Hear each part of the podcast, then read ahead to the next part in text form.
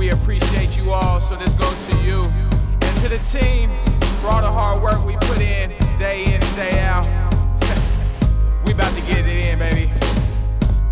Let's get it. Welcome to our kind of pod. I'm your host, Brandon Boyd, and joining me in this episode is, as usual, the incomparable Michael Stanton. There have been no less than 40 notable things that have happened in UW football and men's basketball since Stanton and I last spoke, and we tried to recap and reflect on all of it in this podcast. That includes the Las Vegas Bowl, the firing of Bush Hamdan, the hiring of John Donovan, us trying to figure out who the hell John Donovan is, the loss of Quade Green to academic ineligibility, Payton Pritchard's breaking of our collective backs over the weekend, and much, much more. If you like what you hear, be sure to subscribe, rate, and review the show. It really helps with our non sponsors. Thanks for listening.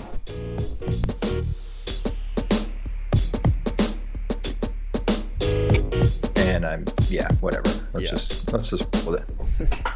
Uh, okay, um, let's see here.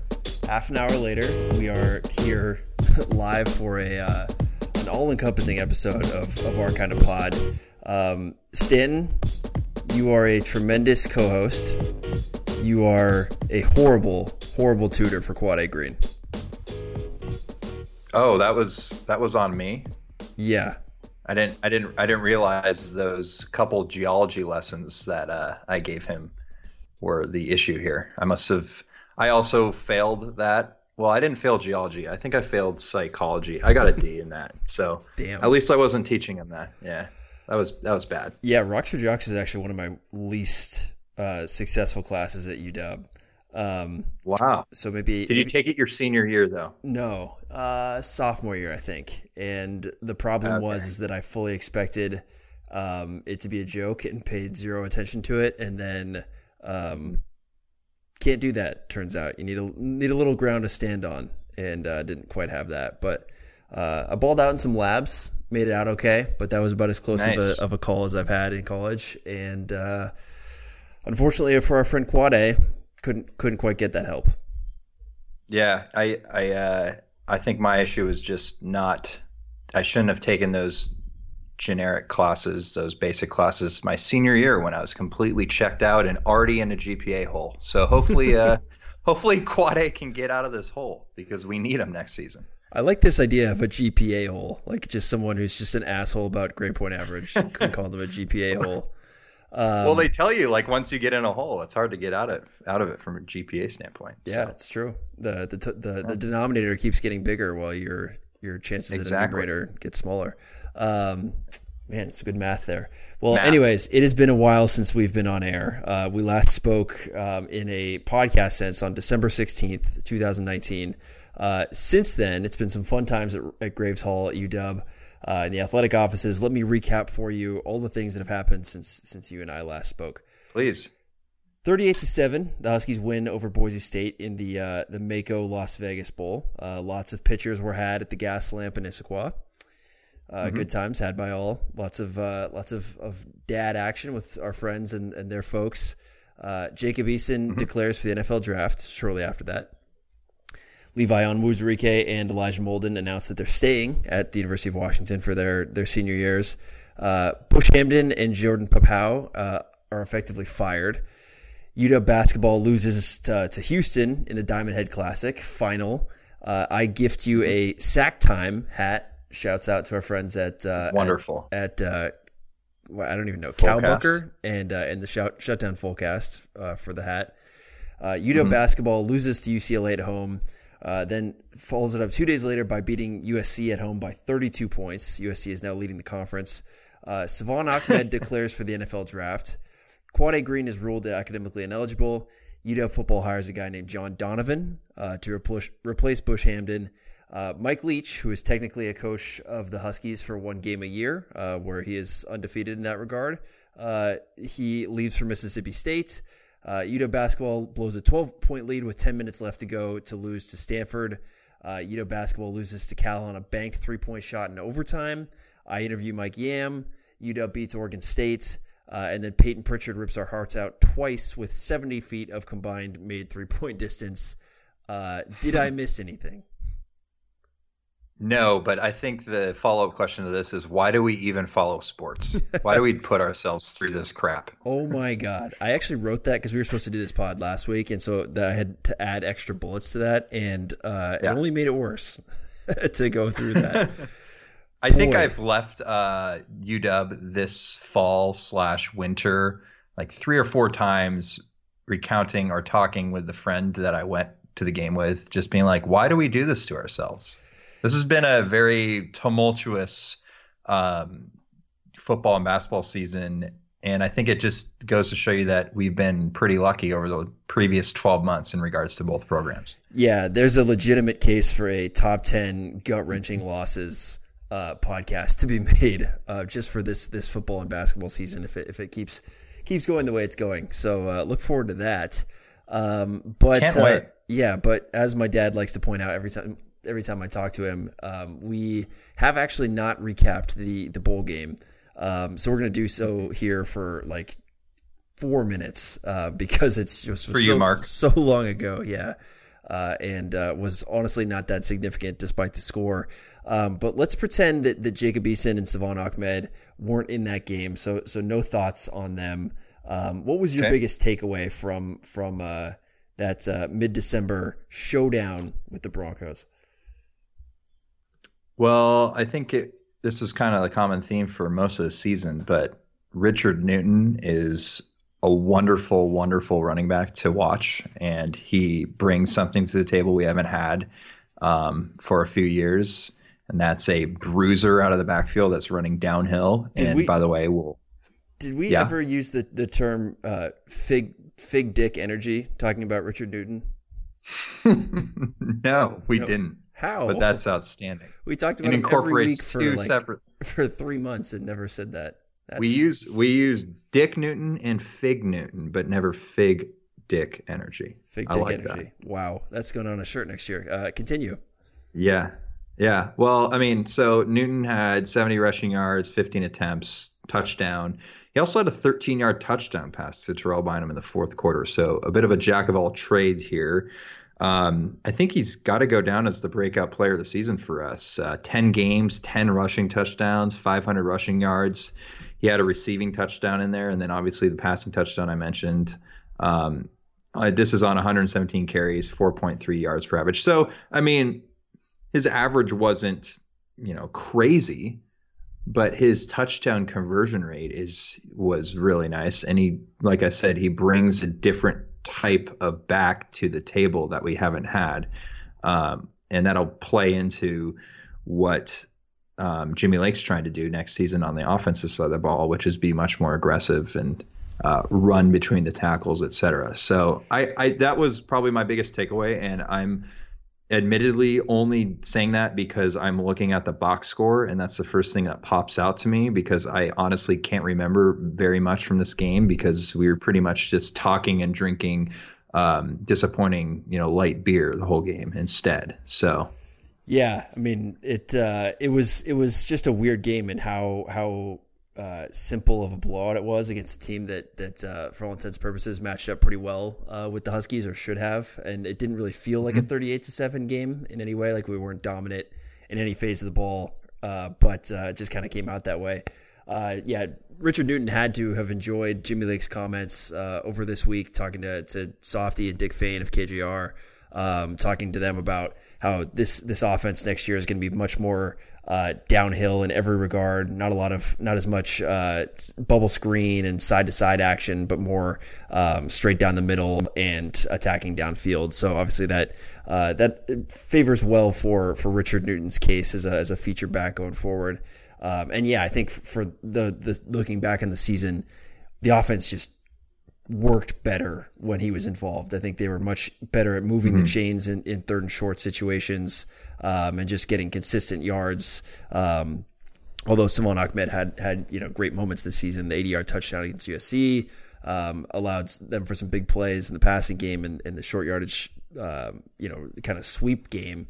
Uh, but Newton, like you said, is just a different type of guy. My big takeaway, I think, was that Elijah Molden is everywhere. Um, yep. I, ju- I, just watched Endgame uh, with with uh, you know Thanos and, and, and crew, And Thanos' uh-huh. line of, of "I am inevitable" seems kind of uh, perfect for for Elijah Molden. He's just he was in every single play I just watched of the of the highlight, the the Matthew Loves ball uh, recap of the bowl game. Elijah Molden is in there. Uh, the screen interception he had was great. Um, just whether it's a play in the middle of the field on the edges, uh, Molden is just involved um, at a very playing at a very high level. So um, I think he will be probably the, the Joe Lobendahn jersey guy next year. If you oh. catch my oh. drift, um, they'll be selling a lot of number three jerseys. Um, of course, you know mm-hmm. Elijah mm-hmm. will not profit off of any of them because that would be uh, immoral, preposterous. Uh, yeah, but uh, but his jersey will probably be the uh, the um, the feature one, unless there's some crazy transfer quarterback that uh, that does not currently attend University of Washington uh, that would change that. Any other uh, big takeaways from the bowl game?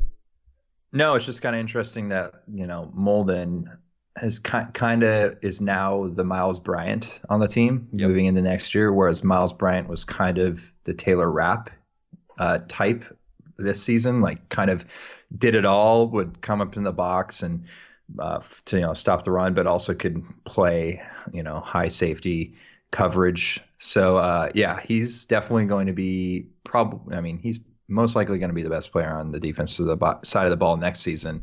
Um, huge to get him back. Not that I was expecting him to leave, but um, just to get that reassurance that he will be back was always nice to hear.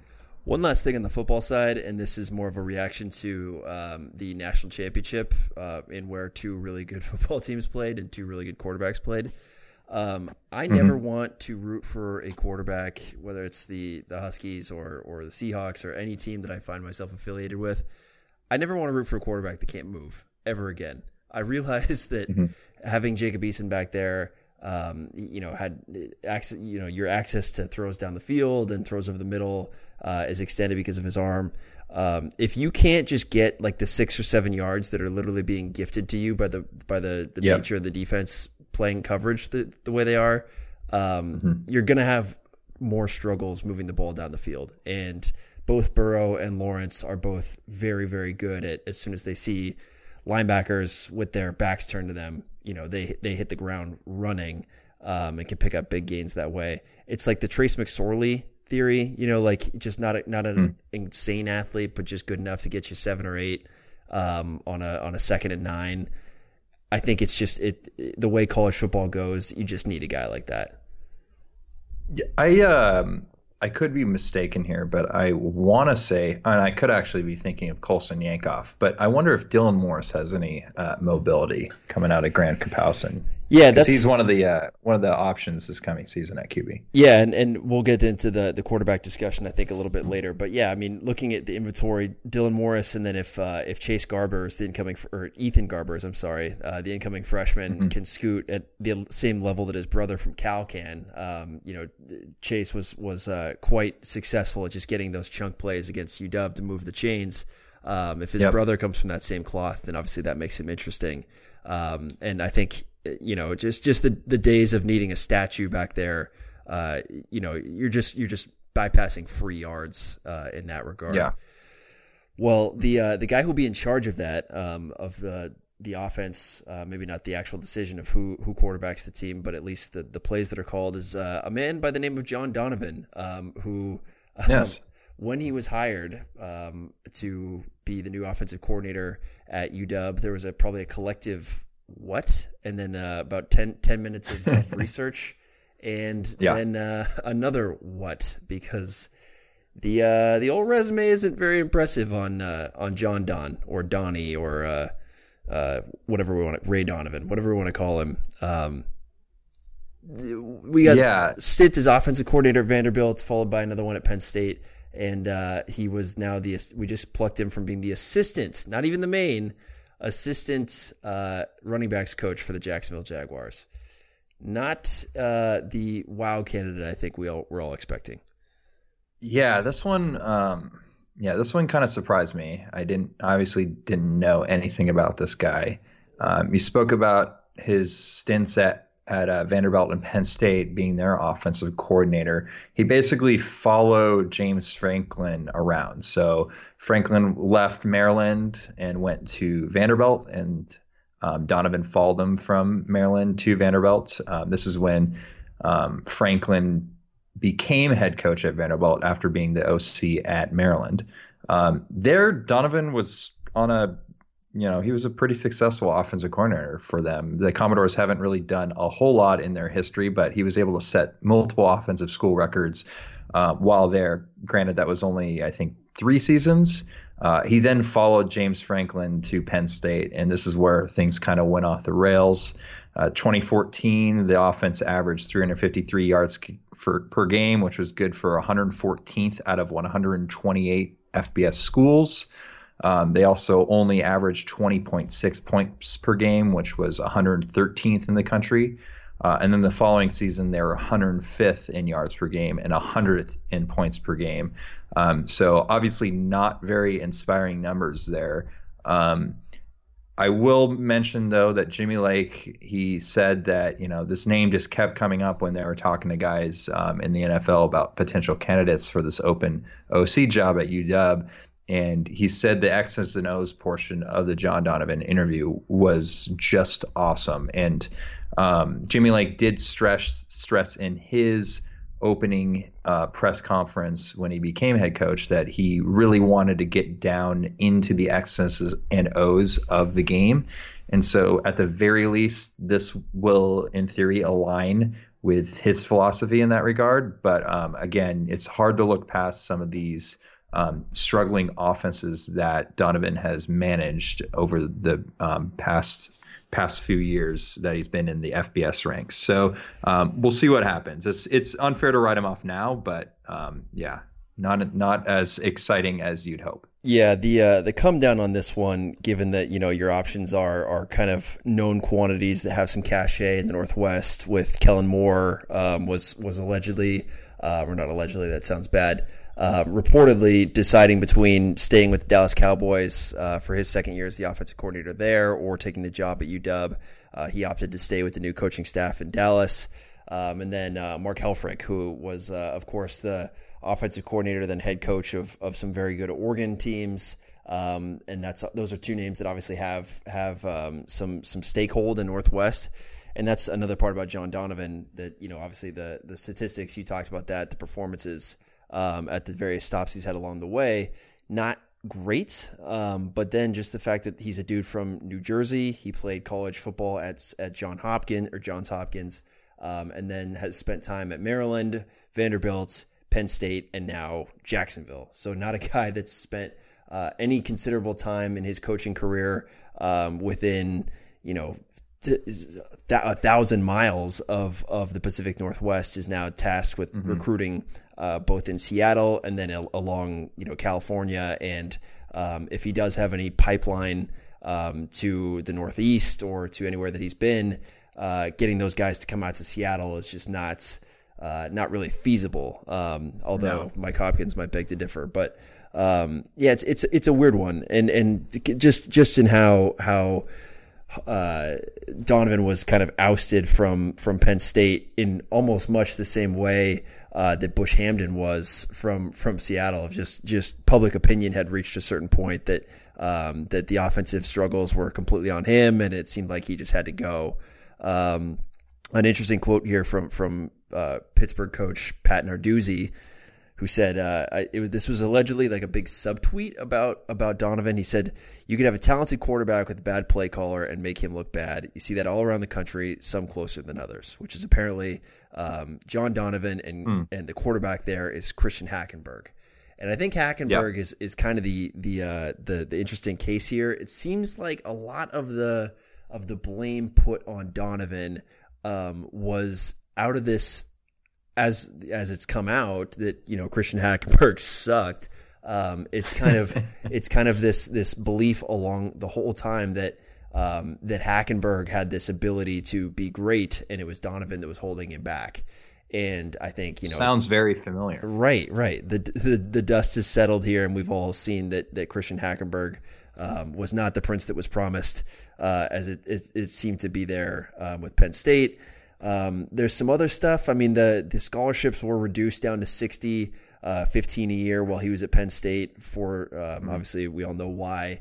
Um, but you know, even with limited scholarships, John Donovan was able to recruit uh, guys like DaeSean Hamilton, Mike Gesicki, Saquon Barkley, uh, and Chris Godwin, who, you know, if you play fantasy football, all four of those guys register um, as, you know, immense talents on the offensive skill side.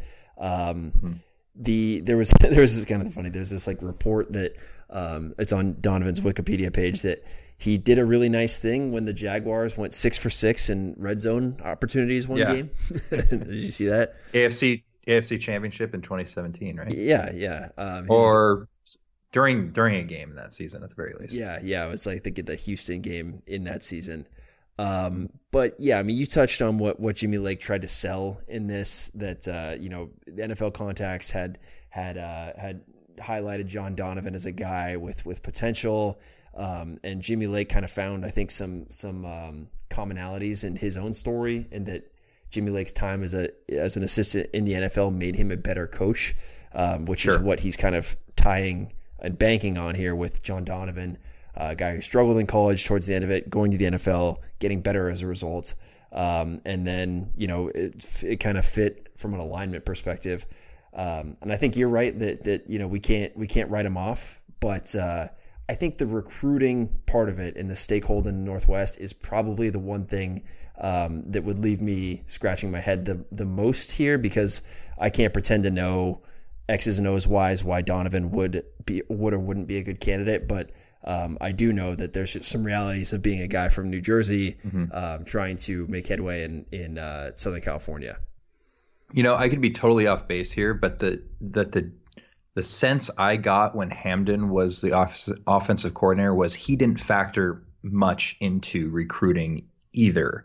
Um, so I don't know if there's as much of a drop off here in the recruiting category as we think there would be, just based on lack of um, familiarity with the region. I know Hamdan, you know, I, am pr- pretty sure he has roots in the Northwest, right? I'm not just making that up. Yeah, well, he played at Boise State, so that would help. Yeah, there, there you go. So, but at the same time, again, I don't know how integral he actually was mm-hmm. in the recruiting process. So, um, again, I could be totally off base, but I just don't remember hearing a lot about Hamdan um, making, you know, having that a major pull in that department. So um, maybe it isn't as big of a deal as we're we're saying it is right now, but obviously would be very useful and helpful if he was able to um, be a big player in the recruiting game. Yeah, yeah. So uh, only time will tell with with Donovan, but certainly um, not a, a sexy hire by any means, and, and one that we'll have to uh, to to pay attention to or pay attention to of, mm-hmm. of how qualitatively this offense looks. Um, I do yep. wonder though if uh, if Donovan has a, uh, a a sort of pact with with bald coaches. Um, he's only coached uh, with head coach uh, James Franklin, who is of course very bald, uh, and Jimmy Lake, yep. who is also very bald. So.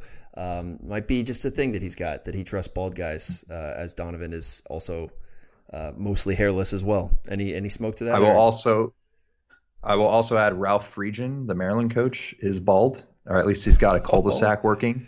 Wow. And um, who's the coach of the Jaguars? Is it still Gus Bradley, or uh, this uh, is no. you know I don't really follow the NFL very closely. Gus Bradley but... got canned a while ago. Doug Marrone is not bald. Ah. Um, the former Syracuse guy. Yeah, man. No, that's too bad. So that that breaks up the uh, whole bald theory. But for the the vast majority of his time, uh, that was true. So yeah, maybe maybe there's something that we're uncovering here. Yeah, I don't know what it means, but it's noting.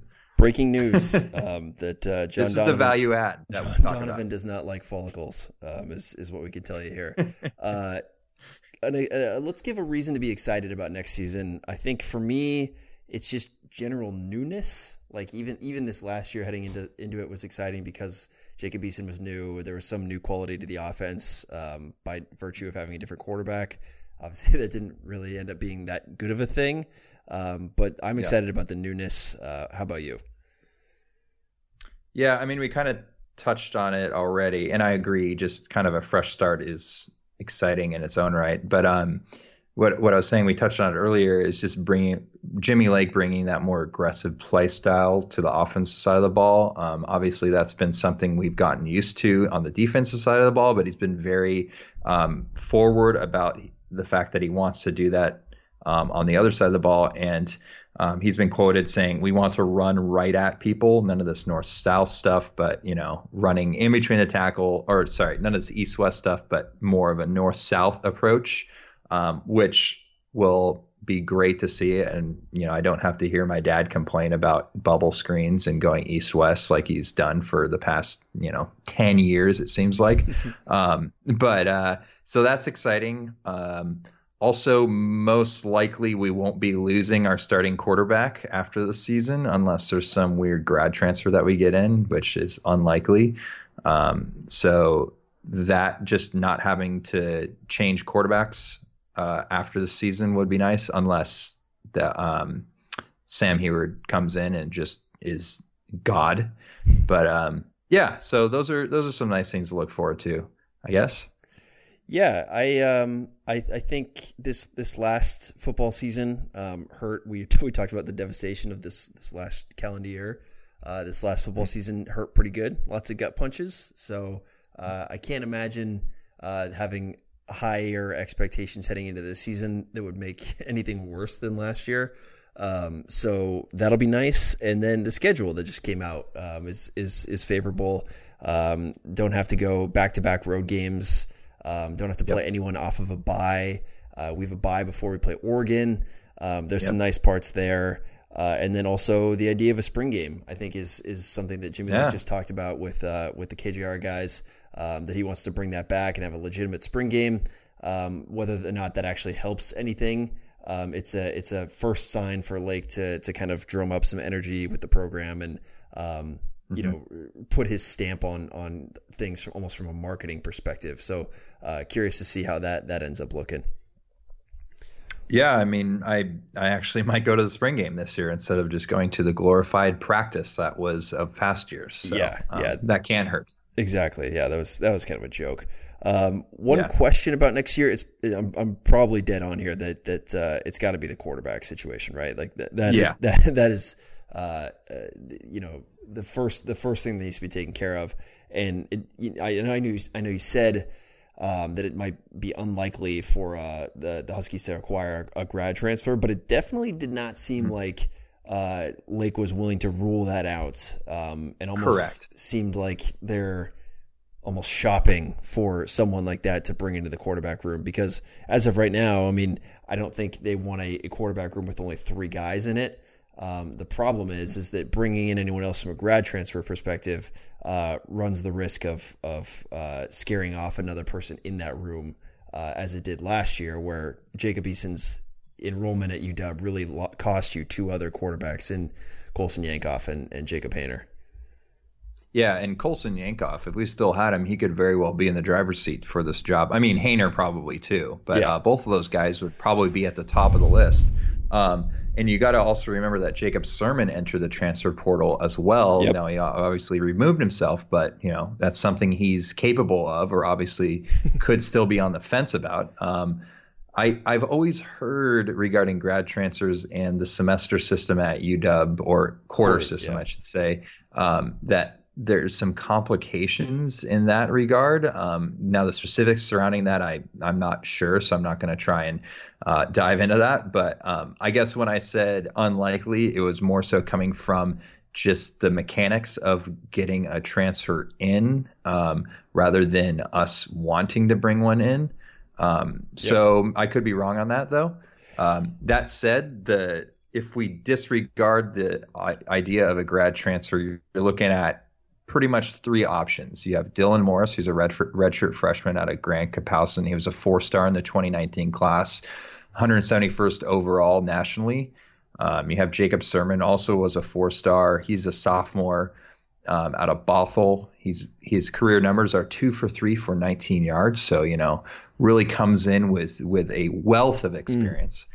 And then uh, we have Ethan Garbers, who we mentioned previously, four star quarterback out of Corona Del Mar in California, uh, rated 177th nationally in the 2019 class and um, or 2020 class, I should say. And then, like you mentioned, he's also the younger brother of Cal starting quarterback Chase Garbers, who could be the best quarterback in the conference this season, unless I'm forgetting someone um, this upcoming season. So, um, yeah, I don't know. It's it's kind of up there. My money would be on Morris right now, but uh, I could also see Sirmon.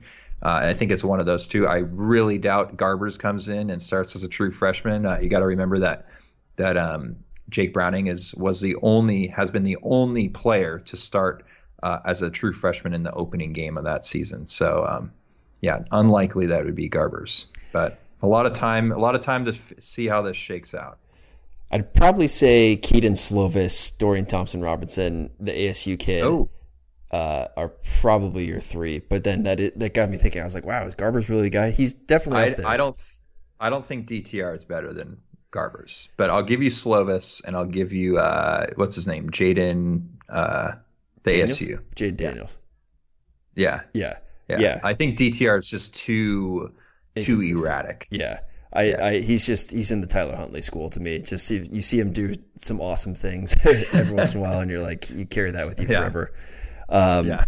yeah, I'm I'm with you. Uh, nothing really more to add on the, the quarterback situation. Um, you know, all the, the, the specs are there. Um, nobody knows anything about these guys, so there's no, um, you know, like last year, if if uh, Jake Haener were to end up have you know have have won that quarterback job over Eason, people would have lost their minds because we had seen Eason do it at at Georgia.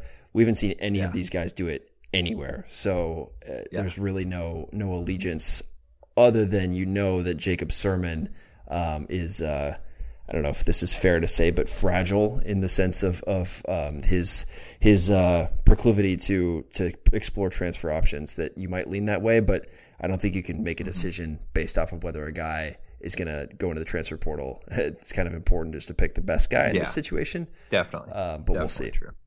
At least it, they might even do the the Max Browne where you kind of give him give him the start to start the season, given that next season is um, I wouldn't say inconsequential, but um, you know you're ju- you're just you're you're trying to figure everything out. So we'll see how how the politics play out. But this is Jimmy Lake's chance to to start fresh, regardless. So um, he might just opt to go freshman.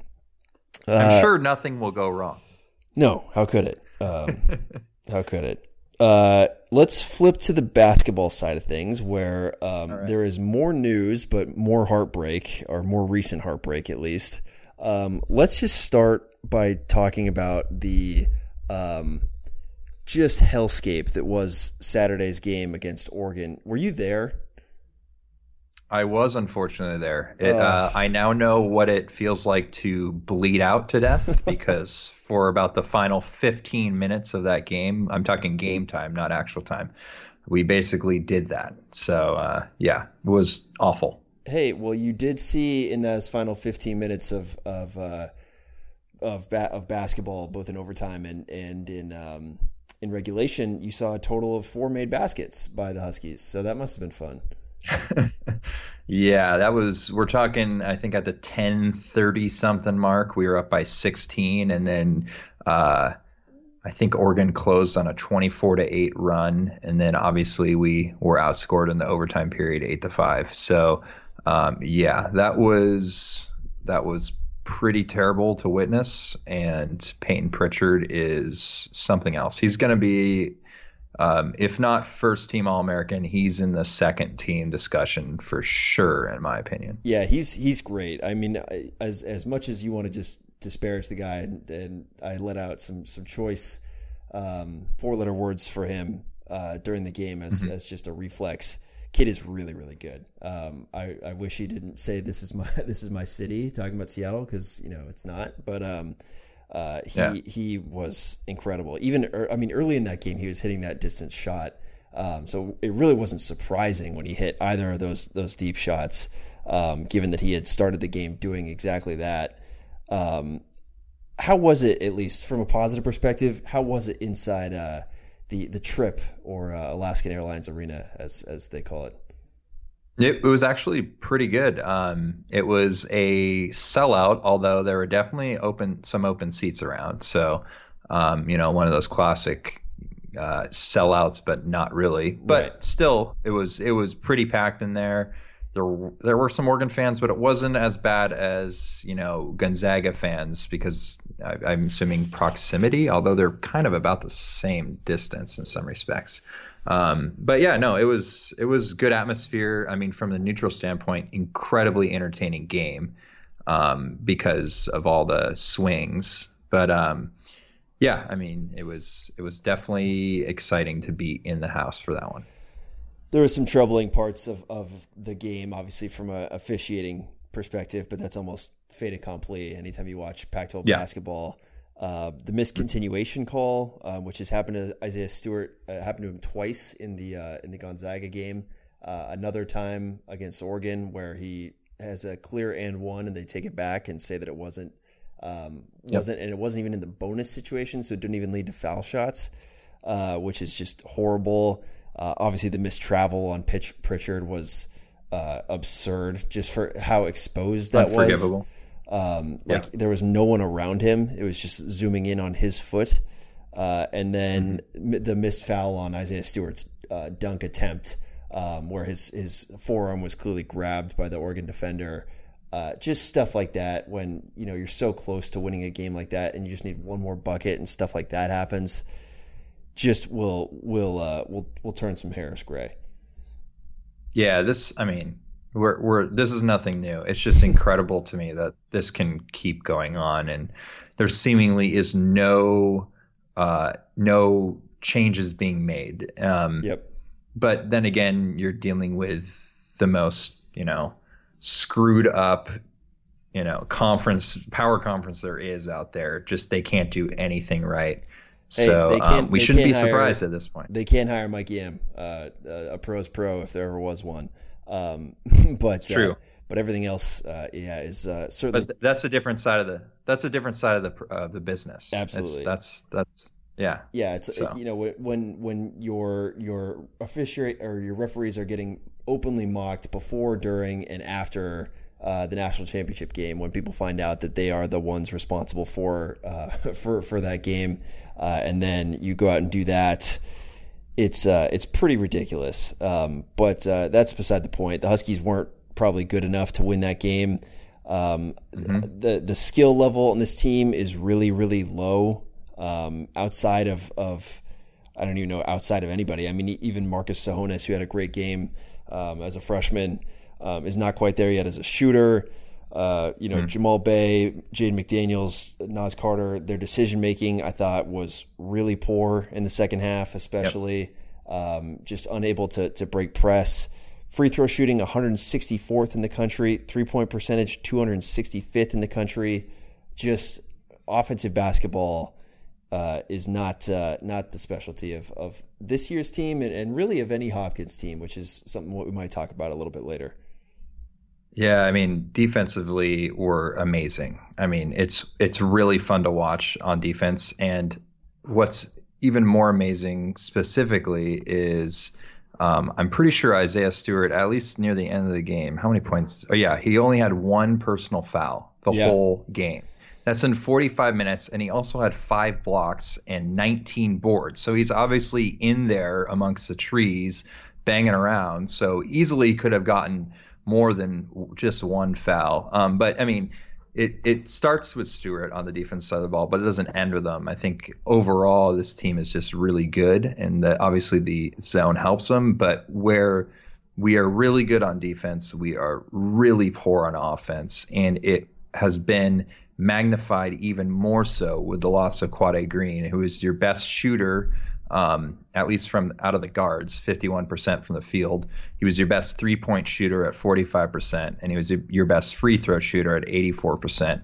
And there's just seemingly has been a complete lack of direction on off- offensive side of the ball since uh, we've lost Quade to this um, academics issue. Uh, was averaging 5.3 assists per game which is basically or, or, almost exactly double the next best on the team. So the question is, who creates now?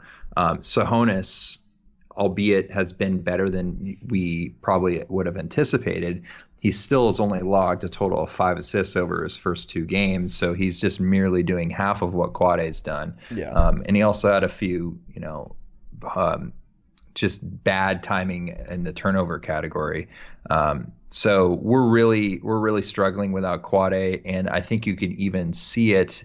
Um, it's obvious in our possession length. Um, be earlier a few weeks ago, I think we were in the top top 20 for average possession length, meaning we were um, quicker on the offensive side of the ball than the vast majority of teams, um, and that we have dropped off. We're now 39th uh, on the season, and I think that's apparent because when you watch back the last couple games, we run down that shot clock to under 10 or 8 almost every possession, and it's a lot of passing around the perimeter and then forcing up a shot that's rushed and probably not the best shot we could take.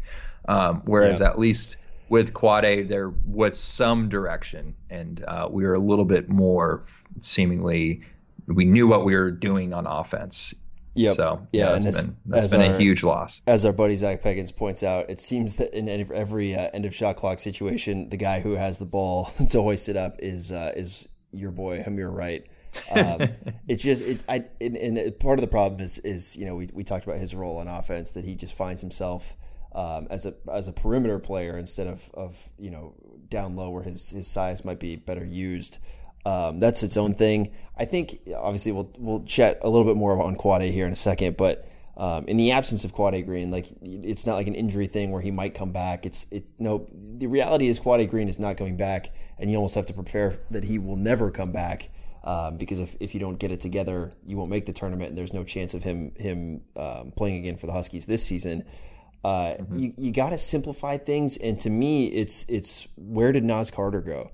After after yeah. he hit that that that uh, and one in the the start of the or you know start 16 minutes left in the second half, uh, I don't think he had a shot attempt um, for a while there, and it just it, it it's it's alarm. It's weird because he's the one guy um, on that team who can generate offense by himself, um, can get to the rim. Um, you know, is probably your best shooter left, even if he's not a great form shooter. And he just was absent, and he misses misses a, a free throw uh, late that obviously could have been the one that that um, helped them avoid overtime and it's just I think you just have to do more in the way of um, you know if, if you're gonna, if you're not going to get great offense, it might as well be from your best players that you're getting shots, and they just they haven't figured it out yet. They haven't figured out a way to simplify this thing. Um, and and and actually, you know, Isaiah Stewart after the game said that basically the the Huskies in the first half were just running the same two plays and they were working and which is alarming in its own right that they were only running two plays. Yep. Um, but then that they they were running the same plays in the second half and they couldn't execute them. Um, so just just a lack of ability to execute just two plays is so so so bad um, when you're remarking on on this team as uh, as an offensive entity. Yeah, and to add to the Naz comment. I think he was out from like the eight minute mark to like the two minute mark yeah. or something crazy like that. So down the stretch, he wasn't even on the court, and, and it wasn't like trouble. he was in foul trouble yep. at all. So I don't really know what that was there. Um, I didn't think he was having a terrible game. Um, let's see, he was two for six, so obviously not great, but I mean, it's not something to bench a guy for, I guess. Yeah. Um, honest, honestly, I I think you know, I hate singling out players here, but I honestly think Jaden McDaniels has been just he's he's really brought this team down uh, just by his inability to create. I mean, he was one for nine from the field uh, on Saturday, 0 for five from three point land. Two really, uh, he only scored really bad five. misses down the stretch from three. Yep, yep. He had a couple key turnovers down the stretch as well. Um, we need to point out too. He he played 38 of the 45 minutes. He had a one and he had an and one at the 14:55 mark of the first half, where he where he so he got three points there. He didn't score again until he had two free throw attempts with 111 left in the second half. So he went 33 minutes and six seconds without scoring, which is just absurd for a guy who's on the court for you know 95% of the game and by the way, he's supposed to be a lottery pick and be like the focal point of your offense mm-hmm. uh, this season outside of Stewart. Um, he's shooting only 32% from the field so far in conference conference play, which is one of the worst by any of the guards that we have out there. So um, yeah, he's been really disappointing since we've gotten into conference play. Yeah, yeah, it's it's just it's a weird deal right now. Um, they, I thought that they they kind of unlocked something um, early in that that first half against USC where they were playing um, without uh, Isaiah Stewart because of foul trouble. That they kind of found their found their groove there, um, and obviously then uh, the Quade Green news happens, and they just haven't been able to figure this out. Um, and you know, obviously the Quade Green thing should have never happened. We could just talk about that. Um, but uh, yeah, it's you're just running out of time to get this experimentation over with, uh, if not already out of time. Uh, Quade Green, simple question here for you: uh, Is this a more devastating? The Quade Green news is this more devastating to that prospective season? So the rest of this season than the Chris Petersen news is to the outcome of the next football season. Yeah, I think so. I yeah. mean, you're losing probably your best guard. Um, and then Petersen, at least you're not losing any players and you're retaining basically the whole staff outside of Hamdan and Paopao. So, um, yeah, I think it's I think it's clearly a bigger loss if we're only isolating these two, you know, this season and the next football season. Yeah, yeah, yeah, and and it should have never happened. Um, anyone who is is has been a, a college athlete, which is not uh, the the voices that you'll hear on this podcast, but no, um, will tell you just that how many eyes are on someone um, to make sure that this never happens.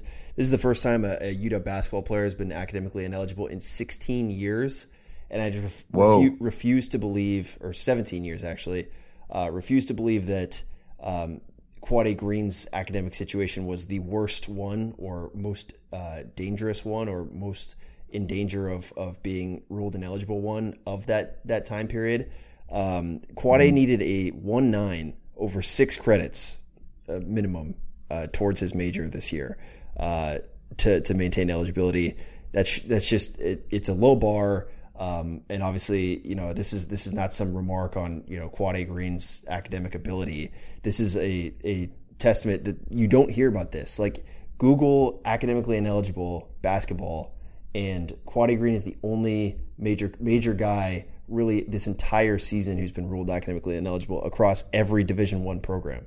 Um, like every other team has this figured out. UW has had this figured out for a long time. Um, that when guys are in trouble, you get them the help they need, and you make sure that that all their stuff is getting done, and that you know you're working with professors to make sure that um, that you're not within 50 miles of this type of thing happening. So this mm-hmm. this this is is not a you know obviously Quade Green is is somewhat responsible for this, but um, the the program has got to be better at having this sort sort of thing. It, this should never happen because it never happens at other programs across the country. Yeah, I, I didn't realize it was. Um, I mean, now that you mention it, I can't ever remember. Um, do you know who that person 17 years ago was? Yeah, I was just reading chance? it. Um, it was it was um, obviously in the, the early Romar era, um, but not not a player I had ever heard of. And then he transferred shortly after that. So um, yeah, it was a okay. seems like kind of a, a one off situation there. Yeah. Wow. Wow. I didn't realize that, but yeah, I completely agree. I mean, I mean the there needs to be some blame put on Quade, obviously, because he's the one at the end of the day that's doing this. But you make a valid point. They have so many resources um, and so many eyes, like you mentioned, that are watching this type of thing. Uh, it just never should have gotten to this. It's it's just a shame um, from multiple perspectives. Yeah, especially when when the guy clears to come play um, at UW. So you know, once once yeah. he, it, it's not like he was was you know at one point not good enough and, and was never good enough. Um, he was good enough, and then it, it dropped off after that. So so from from the outset um, of his expectations for what this should have looked like, all the way through, you know, when that that how midterms go, all the way through the fact that this happened is, is kind of embarrassing um, for for UW athletics. From my perspective, you know, I I wonder uh, I wonder how this would have gone down if he were still at Kentucky. Like if his academic performance was identical at Kentucky, I wonder if he somehow would have stayed eligible there versus at UW. Yeah, well, I'm just obviously speculating here, but I could easily see a program like Kentucky sorting this out and making sure this doesn't happen, or you know, doing something somewhat shady, perhaps, in order to avoid this, just because you know it's Kentucky. But Yeah. what I have no basis that I'm going off of. Yeah, this. and I, I don't think other Kentucky- than Calipari's a little finicky. Yeah, I don't. regard. I don't think Kentucky's in a, a completely league of their own in, in that type of, of management. I think that that's just kind of you know how how business should be done um, Yeah. at this level of college basketball. Anyways, the the Quade Green ineligibility has exposed some some bad problems here for the Huskies. Uh, in the four games since since his ineligibility uh, broke, uh, the team's average eight and a half assists per game, 14 turnovers per game, 33% shooting from three, 64% shooting from free throws. Uh, that includes 27 free throw misses in the three losses uh, over that time, decided by a total of 11 points. So uh, you left 27 points on the board uh, in games where you lost a to- by a total of 11, and that's Stanford, Cal, and, and Oregon, obviously. Um, so that's that's tough. I, I do think that this has uncovered um, some a couple things that uh, Marcus Tsohonis is a keeper. Um, he had a great game against against Oregon in that first half. Needed a little bit more from him in the second half, but for a guy that was supposed to redshirt, I think that you can kind of give him a pass on that one um, and blame you know five star prospects who should perform a little bit better. Um, and then just this team, I think, has a really low uh, basketball IQ outside of Quade, and we were really, really relying on him to do a lot of the heavy lifting from a playmaking perspective. And that being out of it, I mean, you end up Stanford five assists, twenty one turnovers, um, just just games where you are running an incompetent offense um, because the guy who's supposed to handle it. Granted, that's the first game without Quade, so it's going to be the worst one. Um, but uh, there's no shooting, difficulty breaking a press, can't shoot on the, you know, can't hit foul shots uh, down the stretch against Oregon. Um, just just put Quade, I think, in any of those games, Stanford, Cal, uh, or Oregon, and the Huskies are probably winning all three of them. Yeah, I will. I will mention um, as kind of like to save to save ourselves a little bit. Of, um, this is a really young team. I mean, their experience is 334th out of the 353 teams.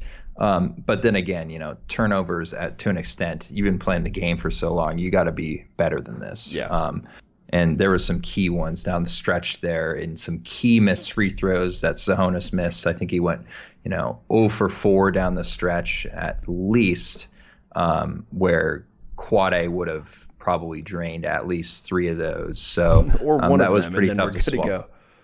Yeah, yeah, exactly. So yeah, uh, Tsohonis 0 for 4 from the line. So that was brutal, especially given the time all four of those happened near the end of the game. Mm-hmm. So Yeah. Um, the way out of this is is pretty obvious. You know, win games. Um, but um, which games I think the, the Huskies win is is going to be important.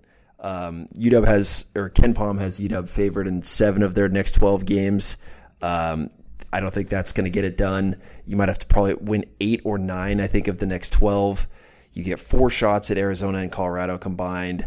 Uh, you get a USC shot uh, one more time. You get Stanford one more time, um, and then just some road games with with Utah um, and and Wazoo um, that, that you can make up some ground. I think. Um, I think you got to get two against Arizona and Colorado in those four games. Got to beat USC uh, or Stanford, uh, maybe both, and then just just avoid the bad loss. Um, no no bad home losses, and obviously get a couple of games in the Pac-12 tournament done. Um, but Yeah. my confidence in that happening is uh, not high. yeah, you're gonna have to, you know, make some, you know, make some noise in the tournament, conference tournament. And honestly, I do not. I no longer think this is a this is a pack or a NCAA tournament team. They could obviously change things and show us otherwise, but given the trajectory we're seeing right now, this team is not good enough to, you know, to even compete at that level, let alone, um, you know, kind of hang in there in the conference slate too. So, yeah, this has been definitely a very disappointing last, you know, three weeks when it comes to Husky basketball. Yeah, you, you wish you wish that after that Oregon game that you kind of get a nice bed of home games to to rest on. Um, to you know, if you got Colorado at home this weekend uh, to get some momentum, but um, after Yeah. that that loss to have to now go and play the mountain schools, which is um, a notoriously tough trip, especially for a young team. Um, it it it could end this week if if you, if UW loses to Utah, who is last in the conference, and and Colorado, um, that might uh, just just do it. um, for for the Hopes this season. Um, and, and, by the way, KenPom ranks Utah as the 12th hardest place to play in great. the country, and ranks Colorado as the hardest place to play in the country. So. Fantastic. Yeah, Utah Utah beat Kentucky earlier this year. They've had an up and down year, some bad losses in addition to that, but um, certainly no slouch. And any Larry Krystkowiak team is is coached well, and any team that is coached well um, can watch that Oregon tape and say, let's just run a press and, and um, kind of just out uh, out IQ these guys and and get it done. Um, yeah. One and Duns have an interesting legacy at UW. Um, if the Huskies miss the tournament this year, um, the the one and done history is uh, is officially over in, in in leading to tournament appearances, assuming that Isaiah Stewart and Jaden McDaniels are going to enter the NBA draft this year. Spencer Hawes mm-hmm. didn't get it done. Not that it's all his fault. Um, Tony Wroten, Markelle Fultz, and then uh, this this year's team. Um, I love all of those players, um, and some more than others, but there is some extenuating mm-hmm. circumstances. Obviously, Spencer Hawes gets hurt at some point that year. Tony Wroten was a free throw away from from you know leading them to a tournament run. Uh, Markelle Fultz, the whole thing kind of broke down before he even got there when uh, Marquese Chriss and Dejounte Murray go pro, uh, and now the Quade Green situation greatly impacts um, Stewart McDaniel. So extenuating circumstances, but um, it is kind of an interesting legacy of one and duns in Husky basketball. Yeah, I mean, at a school like Kentucky or kind of those blue blood schools that get one and duns every year, this works because you're just reloading. But at a at a school like UW that gets one every at this rate, kind of like every three or four years, five years, um, it's it's probably it's not the greatest from a long term standpoint. In the short term, it's it's exciting. It it brings a really good player to the table, um, so it's fun, you know. But it kind of papers over the cracks of the issues that are that are um, throughout the team um, that would be much more obvious if that player obviously wasn't there. Um, it's like look at Isaiah Stewart. What would our interior look like without him? It would be atrocious. Um, but yeah. he's everything to this team, and he, you know, he's the reason why we're even remotely, you know, I mean, at least were, but still, you know, kind of on the outside looking in. If it wasn't for him, this would be terrible. Um, but you know, like you said, we've never made the tournament uh, with a one and done. Now, but now think about all the great teams we've had uh, without one and duns. They were all, you know, upperclassmen. I think twenty, like last season even four senior starters. Jaylen Nowell was a sophomore. He at least had a you know a year under his belt going in. Uh, look back at the 2010-2011 season. That's the year that IT and Co went to the second round and lost to UNC. There was only one underclassman in the top seven players in that rotation, um, and all the teams throughout the 2000s that went to the tournament were the same way. So, um, yeah, it's it's not something it's like i said it's great in the moment but long term it it hurts us. And i'm i kind of hope we avoid them and can just in the future and can just focus on developing the players that are going to be here um, for a longer term and giving them minutes. But then again, it's not like you're going to pass up on a five star guy that wants to come to UW. Right. So it's kind of a tricky situation to walk. Yeah, and e- even if you swing, you know, one level level below that, like Dejounte Murray, Marquese Chriss, I actually f- forgot about them that they were one and duns, although it, they weren't. Um, you didn't think yeah. of those guys when they first arrived at UW. Um. That you know you, you, certainly don't intend for those guys to leave after a year, but just the way circumstances break, they they perform a little bit more better than you thought they would, and all of a sudden they're both in in the pros, and then that kind of hamstrings you going forward. Um, I think yeah. that they're kind of great, almost sprinkles or garnishes to to already good foundations. Exactly, um, but uh, we haven't been able to establish those in a long time, where we have a good core um, of of guys, uh, you know three, four star guys who really come up together um, that can just be supplemented by a, a, a top tier talent like that. Um, and it's just a difference in style in recruiting. You know, I, I, I vividly remember uh, Lorenzo Romar talking candidly about kind of going over on uh, Jabari Parker, Jabari Bird, and Aaron Gordon um, in the year, I don't know, it was 2014, um, 2013 maybe, uh, when those guys were coming mm-hmm. out and how that really set them back from a recruiting perspective and may have ended up costing Romar his his job um, because of the, the the downslope that, that that created with the talent on that roster. Um, but yeah, it's it's just an interesting thing. Like you said, you never want to turn down great talent like that, but um, it's just kind of a difference in philosophy. The thing about this mm-hmm. year's team, though, is that that we we might be just mad right now because of the Quade Green thing, and if Quade was still here, we may have gone undefeated in these last four games, and things look much much differently. Um, yeah. we, we, are uh, tenth from the bottom in terms of luck in KenPom's rating, which is essentially uh. um, the the Pythagorean. You know, how many wins should you have based off of your results uh, versus what you actually yeah. have. Um, and uh, we had double digit leads at Stanford and at home versus versus Oregon with you know 10 or 12 minutes left to go. So despite how awful this has been those last four games, um, you're still close because of that defense, and uh, there might be a you know a, a, way out of this that we're just not seeing right now because of of how shitty that Oregon game was. Yeah, we just need to kind of get some things to fall our way. Um, yeah, that's a great point. We we could be it, it could be such a different picture right now if we just had a few things go our way and we were able to close out games. We could be sitting on this podcast right now and just applauding this team and talking about how we're going to make it to the tournament and win win the conference and, blah, and get Quade back. But, uh, yeah, it's it's it, yeah, it's just just you know that's how sports are. Unfortunately, exactly, exactly. Such um, a fine line.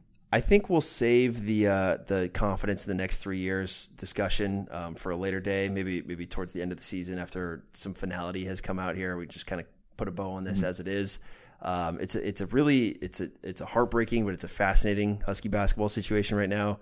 Uh, there's a lot of guys that I want to see like some big development from in these last few weeks. Uh, Naz Carter, Jamal Bey. I think you know, yeah. thinking about Jamal Bey, dude, that, that guy just seems so lost sometimes. And this is the same guy yeah who, as the Huskies were kind of getting their their you know their stuff handed to him against North Carolina last year, Jamal Bey was not scared and he was taking shots and he was hitting shots and he was in command. Uh, and now seems very very far away from that, despite gaining a year in in maturity. Um, so it's it's a weird team, and I, I want to believe, but uh, boy, there's there's there's just a dour, awful taste in my mouth from from that Payton Pritchard uh, Oregon game. Yeah, yeah. I, I don't have anything to add. Just, uh, I've already I've already rewatched the the Matthew Loves Ball YouTube video, which um, was 34 minutes long, and I don't know what the hell I was thinking because wow. it was awful on the replay as well. Yeah, I so, I, I won't do that. Um, I just don't. Yeah, don't. Yeah, I'm a sick freak. um, I, I watched it for for enough, uh, you know, football, the, like the Colorado game this year, and I think that's about as as low as I can go.